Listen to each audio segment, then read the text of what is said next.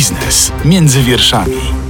Agnieszka Zaręba, dzień dobry, witam w kolejnym odcinku podcastu Biznes między wierszami. Czy składka zdrowotna zostanie zlikwidowana, a niedziele handlowe przywrócone? Co z 13 i 14 emeryturą? Czy 500 plus zmieni się w 800 plus oraz kto je dostanie? A także jakie wyzwania dla polskiej gospodarki pojawią się w nowej rzeczywistości politycznej? Na te pytania odpowie dzisiaj Marek Zuber, ekonomista i wykładowca Akademii WSB. Dzień dobry. Dzień dobry. Ale zanim przejdziemy do omówienia tej nowej powyborczej sytuacji gospodarczej w naszym kraju, to zatrzymajmy się przy inflacji, bo dzisiejsze wyniki pokazują, że jest najniższa od dwóch lat. Generalnie surowce potaniały, żywność potaniała, y, no i oczywiście mamy do czynienia z hamowaniem konsumpcji. Tutaj jest rola y, Narodowego Banku Polskiego i, i, i także hamuje konsumpcja w innych krajach, choć w Polsce dodatkowym elementem bardzo ważnym jest to, że przez rok mieliśmy realne wynagrodzenia na minusie, to znaczy wzrost wynagrodzeń był mniejszy niż inflacja i to był moim zdaniem ważniejszy element wyhamowania nasze, naszego kupowania, ale stopy procentowe z pewnością Ale też jednak to, tutaj od razu znaczenie. powiem z drugiej strony, że przekroczyliśmy już teraz, jeżeli chodzi o Tak, dwóch wynagrodzenia, miesięcy- tę średnią unijną.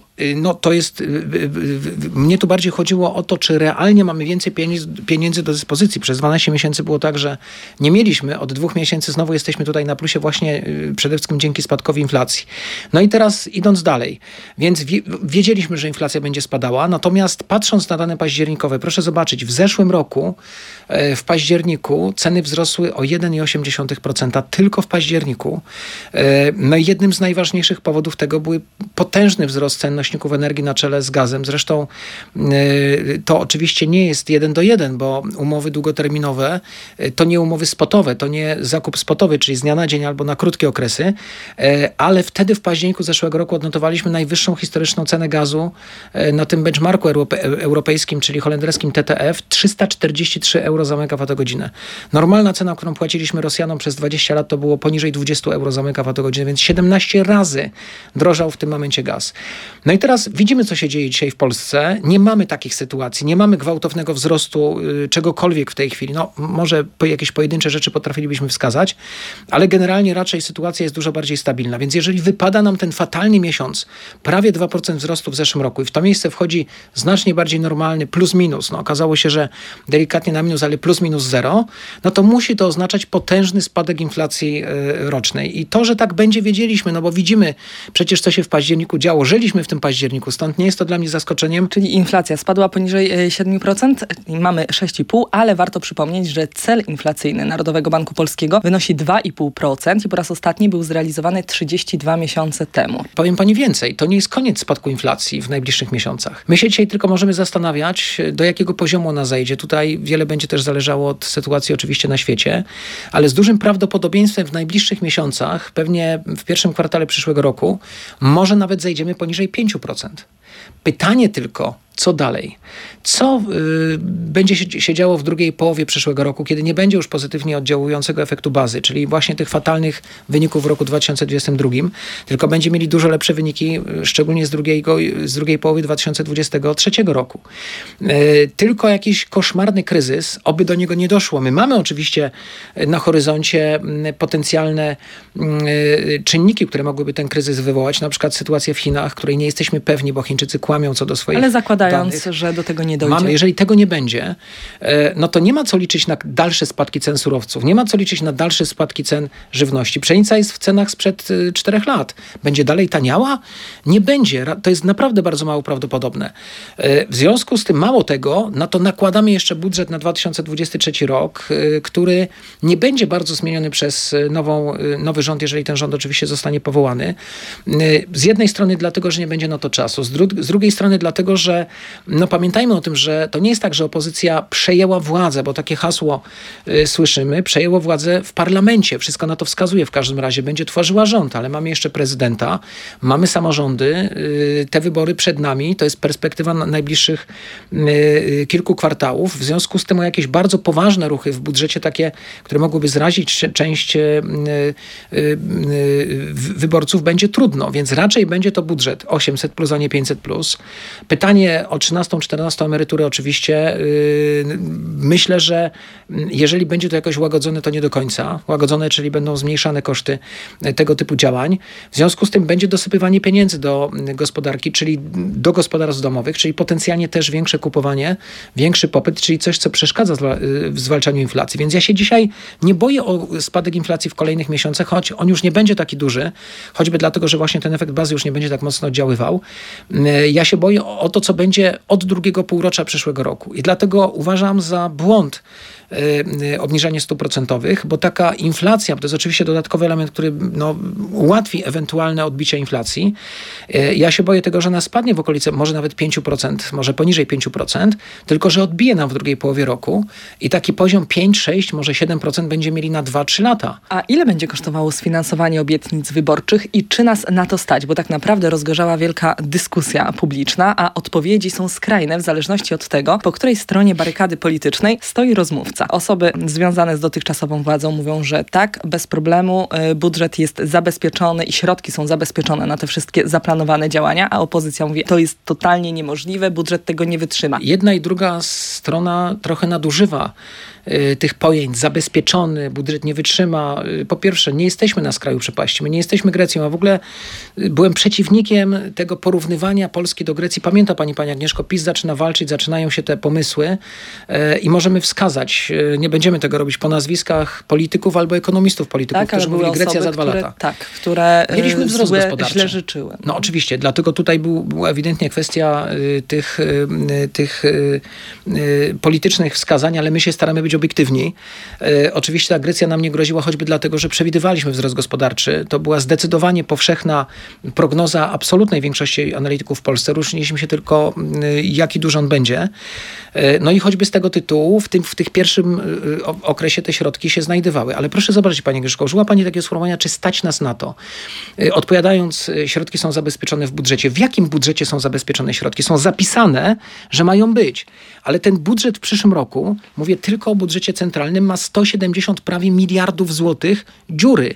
Co to znaczy? Że te pieniądze trzeba będzie pożyczyć, żeby te zabezpieczone rzekomo e, wydatki pokryć. A przepraszam ci wszyscy, którzy mówią, że te środki są zabezpieczone, mają gwarancję, że te pieniądze zostaną pożyczone.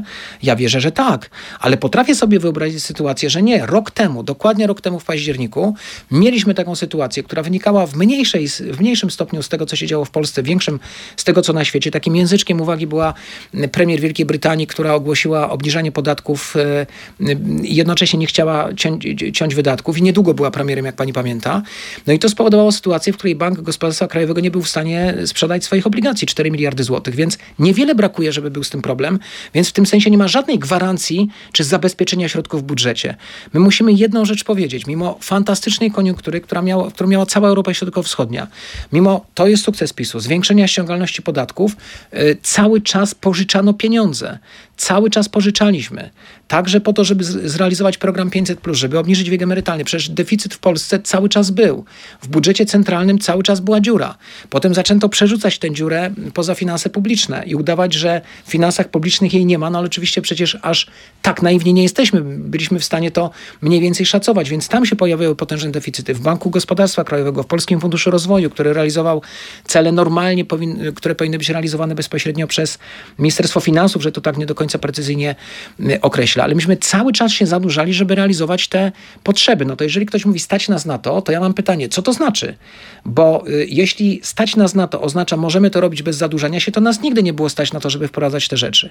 A ale, nie jesteśmy też, to, ale nie jesteśmy też jedynym krajem, który się nie, zadłuża. te dwa lata najbliższe będą bardzo ważne. Polska nie jest dzisiaj dramatycznie zadłużona, ale Polska w ciągu tych dwóch lat, y, właściwie to się od tego roku zaczyna, 2023, 2024 i prawdopodobnie 2025 2025 e, w pesymistycznej wersji może zwiększyć swój dług o 12-14 punktów procentowych, co tak na marginesie oznaczałoby, że przekroczylibyśmy 60% długu w stosunku do PKB. My w Konstytucji mamy zapisane, że tego nie możemy zrobić. No to stąd wniosek, że będzie trzeba coś pokombinować, żeby ograniczyć narastanie tego długu. Spójrzmy na konkretne propozycje, konkretne pomysły, które pojawiały się w trakcie kampanii albo tuż po wyborach. Koalicja Obywatelska w swoim programie wyborczym zaproponowała podniesienie kwoty wolnej od podatku, która wynosi obecnie 30 tysięcy złotych do poziomu 60 tysięcy złotych. Jak czytamy w dokumencie, osoby zarabiające do 6 tysięcy złotych brutto, także na działalności gospodarczej i pobierające emeryturę do 5 tysięcy złotych brutto,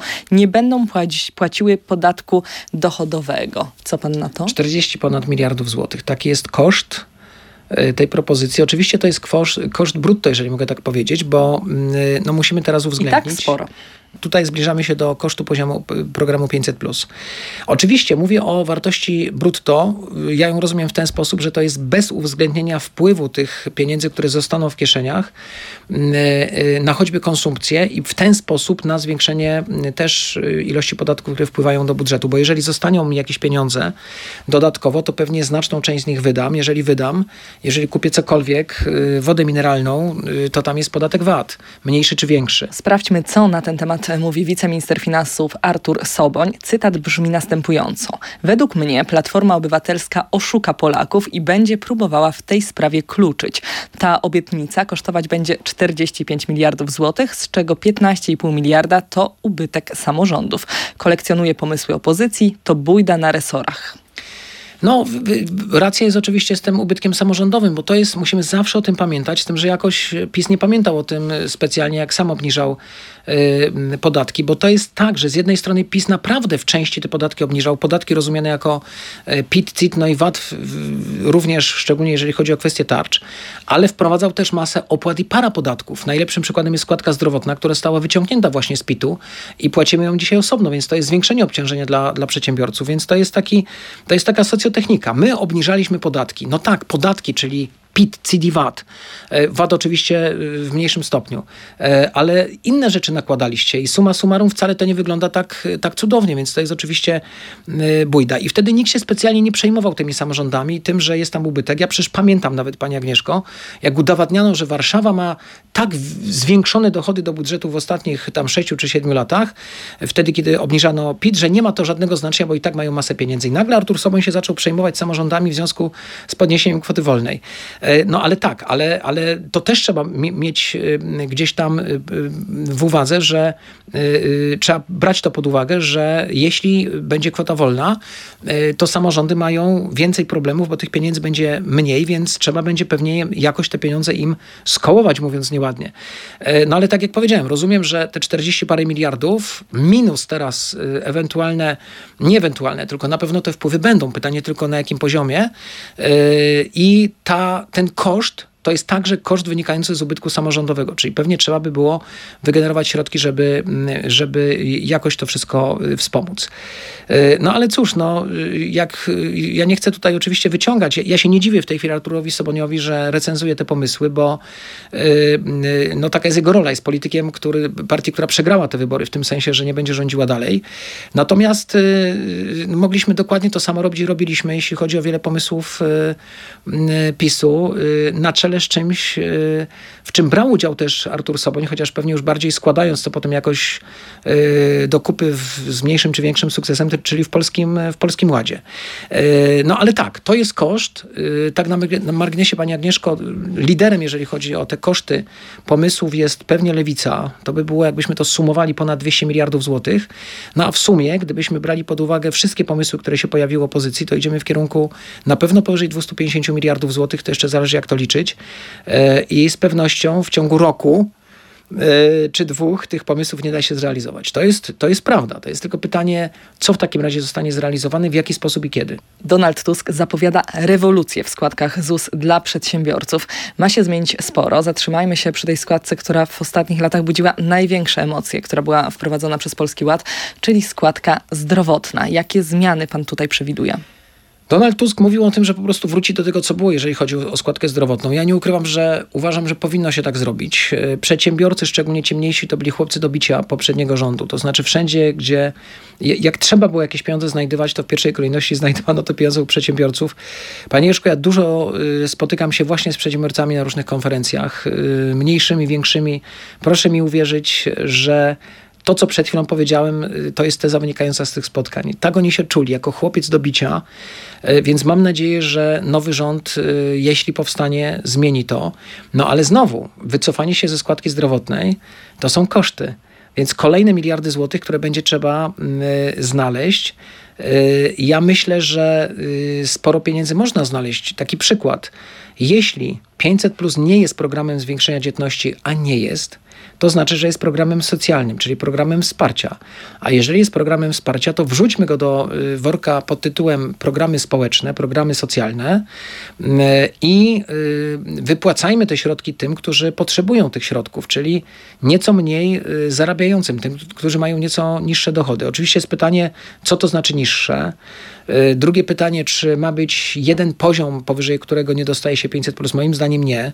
Moim zdaniem to powinna być ta słynna zasada złotówka za złotówkę, czyli od pewnego momentu nie zmniejszamy systematycznie ten e, poziom, ale na pewno nie taki jeden sztywny.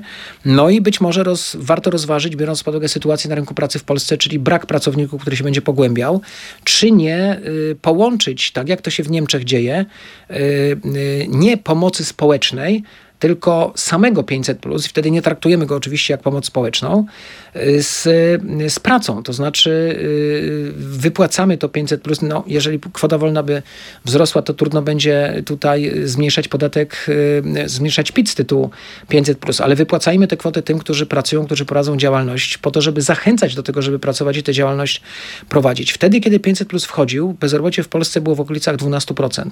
Było bardzo duże. To była inna sytuacja, ale dzisiaj ono jest w okolicach 5%.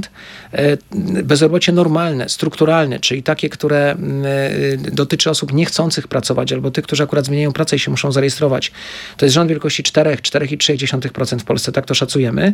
Więc jak to wszystko zbierzemy, to się okazuje, że no właśnie, że problemem dzisiaj w Polsce jest brak ludzi do pracy. Zachętą do podjęcia pracy mogłoby być właśnie wypłacanie 500, mm, plus, jeszcze raz powtórzę, wtedy traktowanego nie jako pomoc socjalną, tylko jako wsparcie z jednej strony rodziny, ale z drugiej strony y, zachętę do tego, żeby pracować tym, którzy po prostu pracują, czyli tą pracę zawodową podejmą. Wracając jeszcze do składek, bo Donald Tusk nie mówi tylko o powrocie do sytuacji sprzed wprowadzenia Polskiego Ładu, ale idzie o krok dalej. E, zapowiada, że przedsiębiorca, który przez miesiąc nie będzie mógł płacić składek, otrzyma świadczenie od państwa. Ma ono wynosić połowę minimalnego wynagrodzenia. W przyszłym roku byłoby to 2150 zł brutto, a pensja minimalna ma w lipcu 2024 roku wynieść 4000 2300 zł brutto. To jest pytanie, y, ja, ja, muszę pani szczerze powiedzieć, sam jestem ciekaw tych rozwiązań, bo z kolei PSL, jak wiemy, mówił coś na temat dobrowolności składki ZUS. Tymczasem po wyborach okazało się, że to raczej y, PSL miał na myśli wakacje ZUS-owskie, czyli jeżeli mamy niskie jeżeli mamy problem w firmie, to nie płacimy po prostu tego ZUS-u przez jakiś czas, y, ale jeśli dobrze rozumiem, potem ten ZUS będzie trzeba nadpłacić. E, pani Agnieszko, musimy sobie przede wszystkim jedno fundamentalne pytanie postawić. Jeśli, jak ma ten system działać na koniec? To znaczy, jeżeli e, ma e, ta nasza przyszła emerytura być finansowana naszymi składkami, tym, co zapłacimy w ciągu naszej aktywności zawodowej, no to każde niepłacenie tej składki będzie oznaczało, że ta emerytura będzie niższa. Oczywiście technicznie to jest tak, że pani składka czy moja składka finansuje dzisiejsze emerytury, ale y, te nasze składki zapisują się na naszych rachunkach, no i w przyszłości będą stanowiły podstawę matematyczną przynajmniej, bo tam pieniędzy nie będzie, ale matematyczną podstawę do tego, żeby wypłacać nam emerytury. Więc jeżeli mówimy o tym, że składek nie płacimy, no to są tylko dwie możliwości. Albo ktoś nam te składki uzupełni, E, albo godzimy się na to, że ta emerytura będzie dużo niższa lub w ogóle nie będzie. Jeżeli ten pierwszy, to pierwsze rozwiązanie, to pytanie, kto ma płacić te składki? No i na to pytanie rządzący będą musieli sobie odpowiedzieć. To jest ważna rzecz i ja uważam, że trzeba próbować zreformować ten system ZUS-owski w, w Polsce, przede wszystkim jeżeli chodzi o jedną rzecz. Przy takim poziomie składki, jaka jest dzisiaj, a mówimy tu już o poziomach powyżej 1500 zł, nie mówię o składki zdrowotnej, to jest oddzielnie, mamy sytuację, w której jest to kwota, którą musi zapłacić każdy przedsiębiorca bez względu na to, czy miał jakikolwiek przychód w danym miesiącu, czy nie. Czyli czy pani wystawiła jakąkolwiek, jakąkolwiek fakturę, czy nie, musi pani zapłacić 1500 zł. To jest dużo. Obiektywnie jest to dużo, dlatego... Szczególnie dla mikroprzedsiębiorców. Szczególnie dla... Tutaj, jeżeli chodzi o, o tych najmłodszych, w sensie stażem najmłodszych, ale także oczywiście najmłodszych w sensie wieku, no to tu mamy program wsparcia, jak wiemy, prawda? Mamy tą nis niską składkę przez dwa lata. Natomiast e, no, przecież jeżeli my chcemy promować dzisiaj aktywność w dobie, nie wiem, sztucznej inteligencji, aktywność, myślenie, kombinowanie, to ja rozumiem, że dobrze by było, żeby Polacy w ciągu swojego życia wiele firm zakładali. Więc prędzej czy później nie będziemy mieli już tej preferencyjnej stawki i wtedy stajemy w sytuacji, gdzie trzeba zapłacić 1500 zł miesięcznie samej składki ZUS-owskiej. To jest bardzo dużo i jeśli ktoś dzisiaj próbuje e, iść w kierunku tego, żeby połączyć to na przykład z przychodami, to to jest bardzo dobry pomysł. Tylko, jeszcze raz powtarzam, musimy się zastanowić w takim razie, czy godzimy się na to, że ta emerytura wypłacana w przyszłości będzie bardzo niska lub w skrajnym przypadku w ogóle jej nie będzie, no to co wtedy? Czy taki przedsiębiorca ma po prostu sam w czasie swojego życia odkładać pieniądze na to, żeby na emeryturze funkcjonować? No ale w takiej sytuacji w pewnym sensie nie jest w systemie emerytalnym, to jest wszystko na nim e, oparte. E, czy też e, budujemy coś w rodzaju, nie wiem, rozwiązania kanadyjskiego, czyli taką minimalną emeryturę komuś wypłacaną, no to pytanie, skąd ją, czym ją finansujemy? Czy też trzecia jeszcze możliwość, ten przedsiębiorca, jak mu nie pójdzie, będzie po prostu pobierał y, socjal, czyli będzie trzeba go w ten sposób wspierać, no, ale są koszty nas, nas, nas wszystkich. Czyli ci, którzy płacą składki, ci, którzy płacą podatki, będą utrzymywali tego, kto podjął decyzję, żeby tej składki y, w czasie swojej aktywności zawodowej nie płacić i nie wyszło mu coś, nie uzbierał tych pieniędzy na emeryturę. No i to są pytania, które sobie trzeba stawiać. Warto też zapytać, co z 13 i z 14 emeryturą. Warto, z całą pewnością warto. Ja muszę powiedzieć, że ja z jedną rzeczą tutaj muszę się zgodzić. E, nie pamiętam, czy mówił to Tusk, czy mówił to ktoś inny z opozycji, ale ja jestem przeciwnikiem takich doraźnych e, decyzji, a wypłacimy tutaj kilkanaście miliardów złotych emerytom albo komukolwiek innemu. Uważam, że znacznie lepszym rozwiązaniem jest rozwiązanie takie strukturalne, czyli nie 13-14 wypłacana, bo taki, taka jest decyzja premiera albo nadpremiera w jakimś kraju, wiemy o kim mówię, tylko chodzi o to, yy, tylko chodzi o to, żeby zbudować system, gdzie po prostu te pieniądze się znajdują. No i po prostu podnosimy emerytury, szczególnie tym, którzy te emerytury mają niższe, bo przecież szczególnie czternastka jest dla tych mniej zarabiających, mniej, przepraszam, otrzymujących świadczenia e, emerytów. Tu jest jeszcze jedna rzecz, mianowicie kwestia oczywiście mm, kwoty wolnej, i kwestia składki zdrowotnej, bo proszę zobaczyć, Pani Agnieszko, jeżeli byśmy zdecydowali się na likwidację składki zdrowotnej, e, Donald Tusk mówił, zdaj się tylko o przedsiębiorcach, ale być może miał na myśli e, także zarabiających, na, także pracobiorców, także emerytów, no to ta emerytura rośnie, bo oddzielnie nie jest ta składka y, płacona. Przy podniesieniu kwoty wolnej do 60 tysięcy mamy kolejną grupę emerytów, które, y, którzy wchodzą w niepłacenie podatku, więc tu już nam się generują y, jakieś środki. Więc być może ta 13 czy 14 emerytura mogłaby w takiej sytuacji po pierwsze być mniejsza, czyli no, generalnie w większości czy w dużej części przypadków nie była 13 i 14 emeryturą, bo to były oczywiście emerytury te najniższe. I wtedy wsparcie dla, ty, dla tych, którzy mają najniższe emerytury, takie właśnie wsparcie już E, e, strukturalne, czyli takie związane, nie wiem, z, z, z nastałym, ze zmianą ustawy na stałe, oznaczałoby znacznie mniej pieniędzy, które trzeba, na, które trzeba by było na to wydać. Jeszcze tak na koniec, brakuje panu swobodnej możliwości robienia zakupów w niedzielę? Panie Agnieszko, powiem pani zupełnie szczerze, że yy, no, to co widzę, to jest oczywiście bardzo duży rozwój tych, którzy mogą handlować e, w niedzielę. Nie będziemy tutaj wymieniali nazw, szczególnie jednej sieci, która już ma chyba 10 tysięcy sklepów. Zdaje się, w zeszłym tygodniu otworzyła 10-tysięczny sklep. I obchodzi 25-lecie, no tak. A e, tak, jeżeli ale, chodzi ale, o pozostałych? No ale właśnie, no muszę pani powiedzieć, że e, ja wtedy, kiedy wprowadzono te przepisy, uważałem, że to jednak powinna być formuła 2 dwie niedziele, no co druga niedziela, tak? Czy niech będzie przeciętnie są cztery niedziele w miesiącu. E, dwie niedziele pracujemy, dwie niedziele nie pracujemy, ale ci, którzy w niedzielę pracują, mają przynajmniej dwa razy wyższą stawkę godzinową niż w pozostałe dni miesiąca. I myślę, że to by była taka formuła, e, która dawałaby taką, taką zdrową równowagę. Tak mi się wydaje. Wiem oczywiście, że jest jeszcze kwestia światopoglądu. Kościół katolicki nie chce tych handlowych niedzień, tylko ja jestem katolikiem, ale y, ja bym jednak y, był za tym, żeby to była formuła 2 plus 2. Co zrobi nowy rząd? Nie wiem. Mam nadzieję, że będzie się tu też konsultował, bo wbrew temu, co też słyszeliśmy na jednej z ostatnich konferencji Morawieckiego, który mówił, że to były czas, bodajże na spotkaniu z Solidarnością, że to był czas rozmów, to był czas dialogu akurat z przedsiębiorcami. Ten rząd, który prawdopodobnie teraz odchodzi, specjalnie rozmawiać nie chciał. No to mam nadzieję, że ten nowy będzie rozmawiał nie tylko z przedsiębiorcami, ale także oczywiście ze wszystkimi innymi stronami umowy społecznej, także w kontekście ewentualnego wprowadzenia pracy w niedzielę. I tak jak powiedziałem, mnie się wydaje, że ta formuła 2 plus 2 byłaby nie najgorsza. Ale przy założeniu tych dużo wyższych. Patrzy, ale optymistycznie pan patrzy teraz e, na tę nową naszą gospodarczą rzeczywistość? Wie pani, ja bym, ja muszę powiedzieć, że obok tych wszystkich innych rzeczy, które się wydarzyły, yy, mnie smuciły dwie, dwie. I to szczególnie osobę, która mm, dość dużo pracowała swego czasu z Zytą Gilowską. Yy, I to był czas, kiedy też rządził PiS, chociaż w koalicji. I Zyta Gilowska był jednym z bardziej liberalnych ekonomistów, jakich znałem. A dzisiaj y, PiS budował nam po pierwsze gospodarkę państwową. Ja jestem przeciwnikiem gospodarki państwowej, chociaż widzę miejsce na własność państwową w gospodarce, y, ale jeśli ta własność ma być, na pewno nie na takich zasadach, jak to w Polsce jest. Tu nie chodzi tylko już o PiS, także o poprzednie rządy, czyli musi być zapewniona jakaś stabilność. Nie może być tak, że strategie, nawet ludzie, y, są zmieniani tylko dlatego, że się coś zmienia politycznie. To muszą być fachowcy, najlepiej niezwiązani politycznie i muszą wiedzieć, że wybory to nie jest dla nich wyrzucenie z pracy. Jak, tak, jak się tego nauczymy, tak jak we Francji, Norwegii czy w Hiszpanii, czy w Niemczech również w jakiejś mierze, yy, no to taka własność państwowa w takim kraju jak Polska, gdzie trzeba jednak pewne rzeczy, na pewne rzeczy uważać, choćby nośniki energii, yy, ma dla mnie sens, ale zdecydowanie nie jestem własności, yy, zwolennikiem własności państwa, więc to mi się bardzo nie podobało.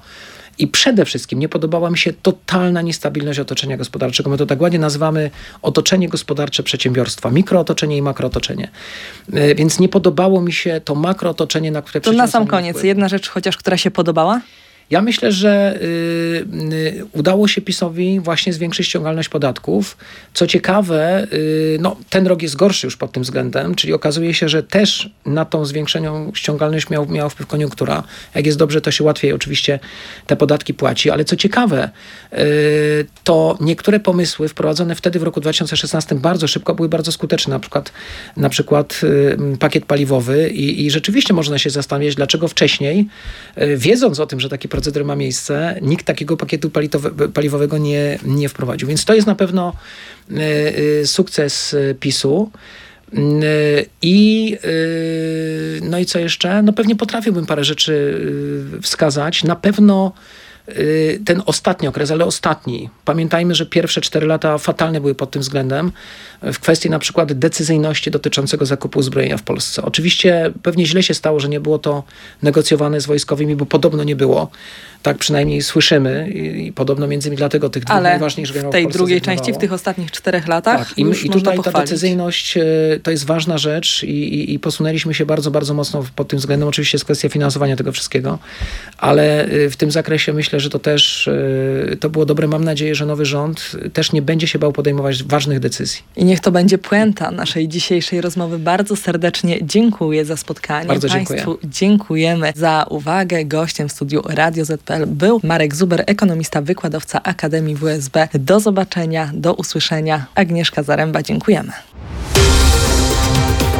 Biznes między wierszami. Więcej podcastów na player radioz.pl.